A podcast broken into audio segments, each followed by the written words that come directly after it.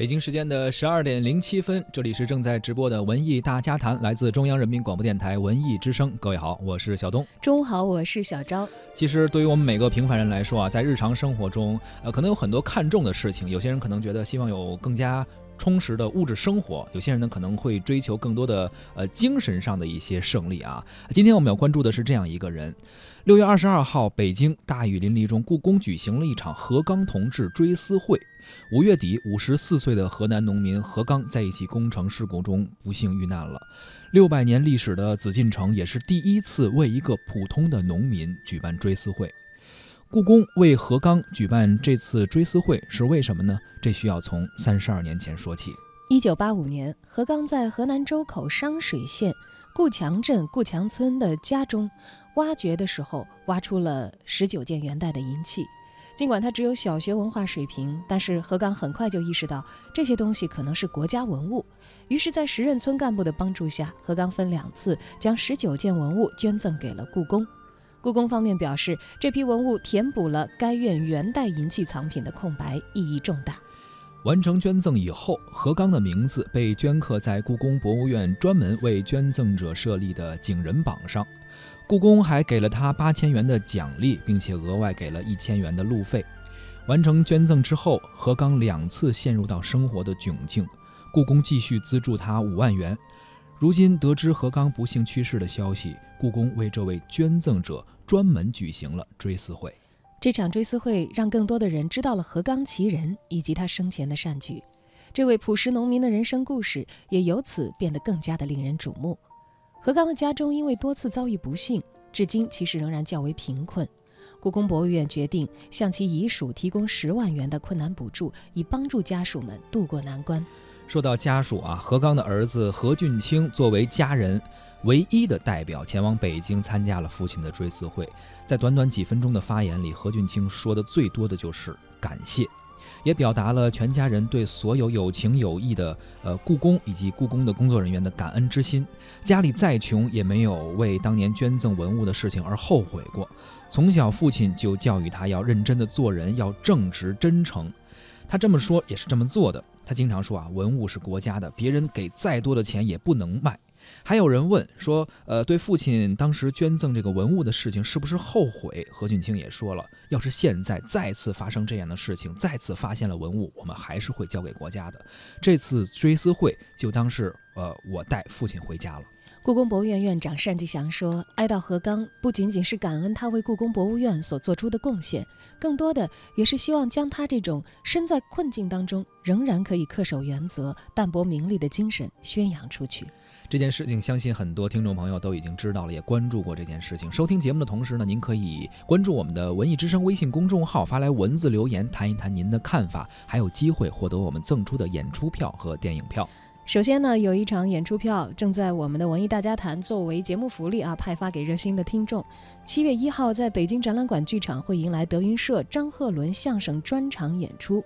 张鹤伦是郭德纲的弟子，他的专场七月一号登台北展剧场。在这场演出当中，你会看到人称小伊春的张鹤伦，以及呃德云社这个。班子里面的其他的相声演员，包括还有他的搭档啊，严呃郎鹤炎也是非常优秀的相声演员。如果您感兴趣的话呢，就发送姓名加上电话加上张鹤伦相声专场，呃，到我们文艺之声的微信公众号就有机会获得赠票。这是晚上呃星期六晚上十九点三十分的演出啊。有人说那我下午干点什么呢？我们也给您准备了，七月一号还是周六下午十三点，呃，我们会请一百名听众朋友到万达国际影城北京丰台店去看冈仁波。奇这部电影，如果您感兴趣的话，发送姓名加上电话加上冈仁波齐到文艺之声的微信公众号，就可以抢票报名。还靠近我，空气湿了，黑暗温柔，凝视着。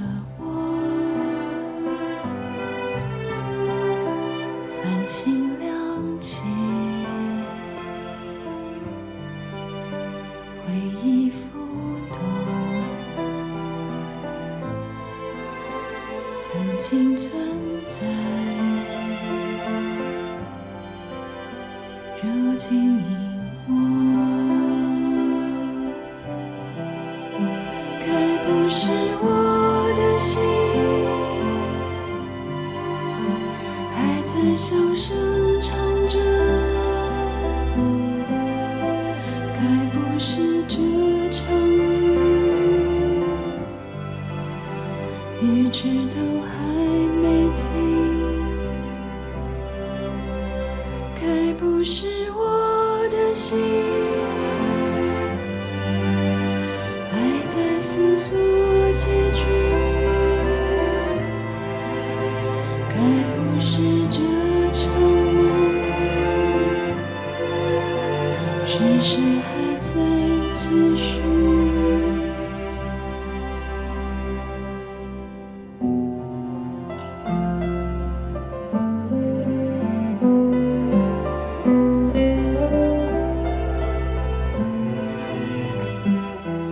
故宫博物院把何刚的名字镌刻在了景人榜上，这是专门为捐献者设立的光荣榜。自建院以来，一共有七百四十七人捐赠文物三万四千余件。故宫博物院在得知何刚同志在工地不幸遇难的消息之后，第一时间发文悼念，并且联系了商水县宣传的部门，了解了情况。故宫博物院院长单霁翔感谢何刚同志对故宫博物院的无私捐献。何刚同志的事迹是我国农民群体参与文物保护的代表之一。文化遗产的保护需要广大民众的积极参与，这是单霁翔院长的一个说法。呃，他说这种高尚的行为也应该受到全社会的尊重。其实我们从法律条文上来看啊，何刚的行为呢应该是算上交文物，而故宫给他的行为的定义呢却是捐赠行为。嗯，对此呢，故宫博物院也回应说，一方面呢，中国现有的法律对于主动上交文物者应该享有的精神奖励和物质奖励呢缺乏明确的标准，这样呢，他们认为是比较难以调动民众的积极性的。你看啊，其实有很多网友当刚刚得到这个消息的时候，有些带节奏的网友啊，爱带节奏的网友就说：“你看这这个我们交交过去之后，给给的钱好像也也肯定没有这个文物的价值高。”其实不是这样，你要知道，呃，如果你不交，这应该是一个违法的行为。对，呃，所以说，其实对故宫来说啊，我不给你这个奖励是本分，如果我给你了是情分。算你是捐赠捐赠者。同时呢，故宫这样一个做法，我认为它有两点：一个是对这种凡人一举行为的一种鼓励和肯定，同时也能够呼吁到更多的平凡人啊，去关注到我们的文物保护。嗯，另一方面，其实我国的盗掘和贩卖文物的现象是屡有发生的，而且文物保护的形势也是很严峻的。故宫博物院给予何刚捐赠者的身份，也是对于守法者一种极大的鼓励和认同，具有弘扬正气的带动和示范作用啊！而且它本身这个行为就具备着一定的探索意义。是单霁翔说啊，许多珍贵的文物，第一时间的发现者和保护者都是普通的民众。像何刚一样以保护文物为己任、不图名利的普通民众还有很多。故宫不仅是悼念何刚的不幸遇难，也不仅是感恩他为故宫博物院做出的贡献，更多的是希望能够将这种身在困境中还能够恪守原则、淡泊名利的精神去宣扬出去。我觉得真的，现在这个时代以及这个社会，真的是非常需要对这种精神的一种肯定。嗯，当然了，故宫是我国非常知名的这个文保的单位啊，他们的一举一动就有很很高的这个参考性，它是是非常大的一个示范性的意对的义。那么。故宫博物院的单霁翔院长也讲到，他说其实每一位普通的民众都应该倾心的去保护身边的文化遗产，这样的话，文化遗产才能是最安全和最有尊严的，而不仅仅是一些专业的机构要有这样的心。没错，每一个人都应该有这样的行为和这样的意识啊。那么，除了当时双方与何呃这个何刚和故宫啊，嗯我们在新闻当中所看到的这个一之外，个范围，嗯，嗯，这个追思会其实也在全社会的范围之内引起了广泛的关注和评价。我们在网上也看到了很多种说法。文艺大家谈媒体观察员胡克飞，近日呢，一桩农民三十二年前向故宫上交出土文物的往事呢，因当年的这个献宝人啊意外不幸离世呢，围绕着献宝和藏宝单位之间的故事，引发了这个舆论的关注和热评。啊，青年农民何刚呢，当年不远千里啊，把自己家挖出来的十九件文物啊，元代的银器交给了故宫博物院。院方呢，根据这批文物的价值，出具了捐赠文书，也给予了一定的奖金。此后的三十余年呢，何刚的生活困难，数次求助于故宫，故宫也不止一次的给予了精神上和资金的抚慰。当这个故宫博物院得知呢外出务工的何刚遭遇了不测以后呢，在故宫召开了逝者家属和相关人员参加的追思会，来缅怀这位为文物保护做出过特殊贡献的普通农民。这故事本身呢，没有什么曲折复杂的地方，大家媒体报道中呢，也基本上呈现了客观全面这个的评述。但是呢，在很多论坛上啊，网络中，我还是看到了一些奇怪的声音，大家去质疑这个何刚啊是蠢的，是傻的，啊，还有人说呢，故宫博物院呢就给这么点钱，就把这么这么值钱的东西给收了，来挖苦、调侃、诋毁双方的都有。呃，我觉得其实很多人纠结在这个奖励的金额上啊，有人说太少了。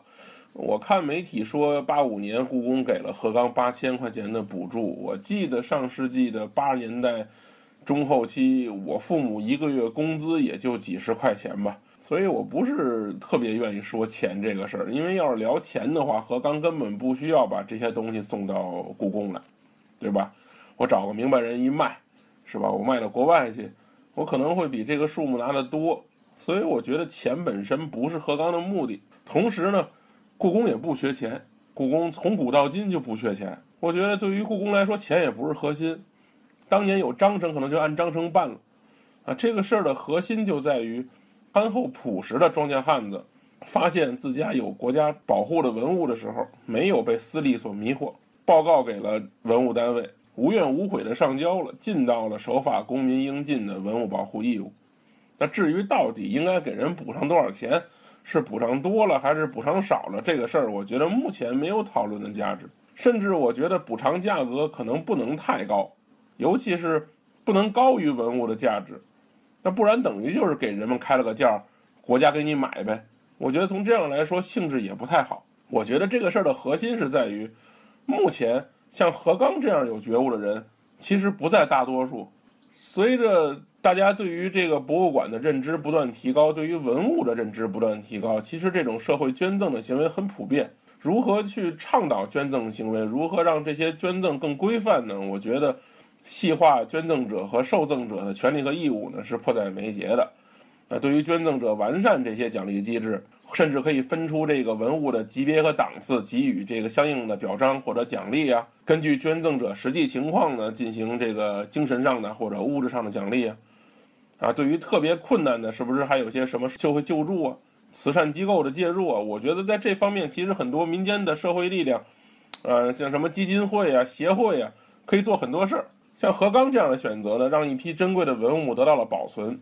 让先人们留下的遗产得到了传承，其实是他捐赠文物的义举，让我们看到生活中居然有这样的人，啊，他们没有太高的学历，没有什么傲人的身世，没有殷实的家底，就是尊重文物、尊重历史的这种朴实的信念。我觉得这个是值得社会致以敬意的，也是故宫开追思会的根本目的。啊，我们民族趟过了这个数千年的历史长河，为我们留下了很多文化瑰宝。那时至今日呢？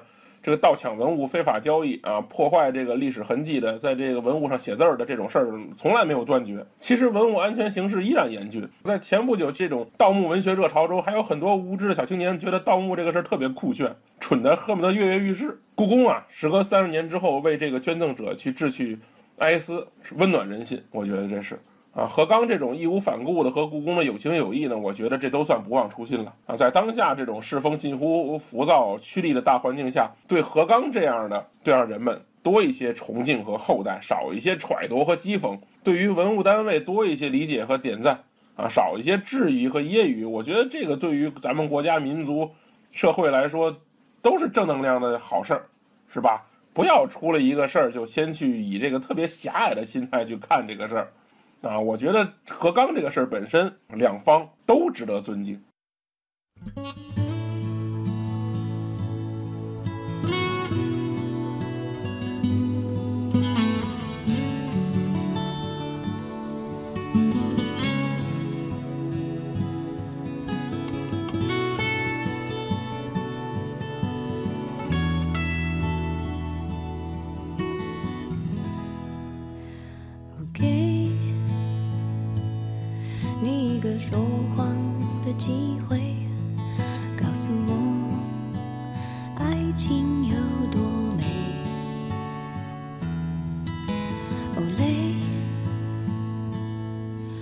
两种欲望的体会，竟然不能防备。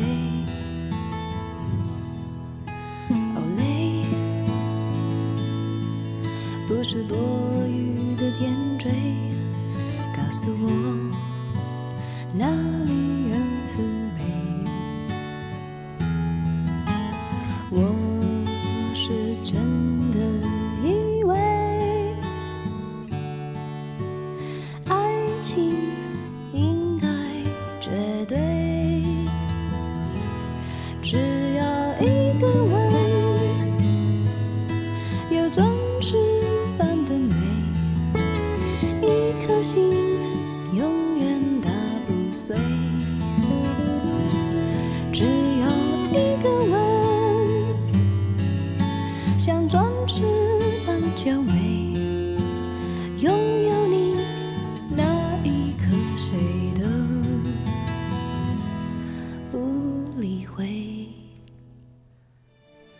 其实三十二年来啊，故宫对待何刚的态度、举动，就如同涓涓不断的暖流。在文物捐赠事例中呢，我们也经常能够看到，呃，有很多可能有很多网上的一些非议和不满，但实际上，就像我刚才说那句，故宫不给你其实是本分，给了做了这些事情，这种有情有义的举动其实是情分，因为实际上按照法律的规定来说啊。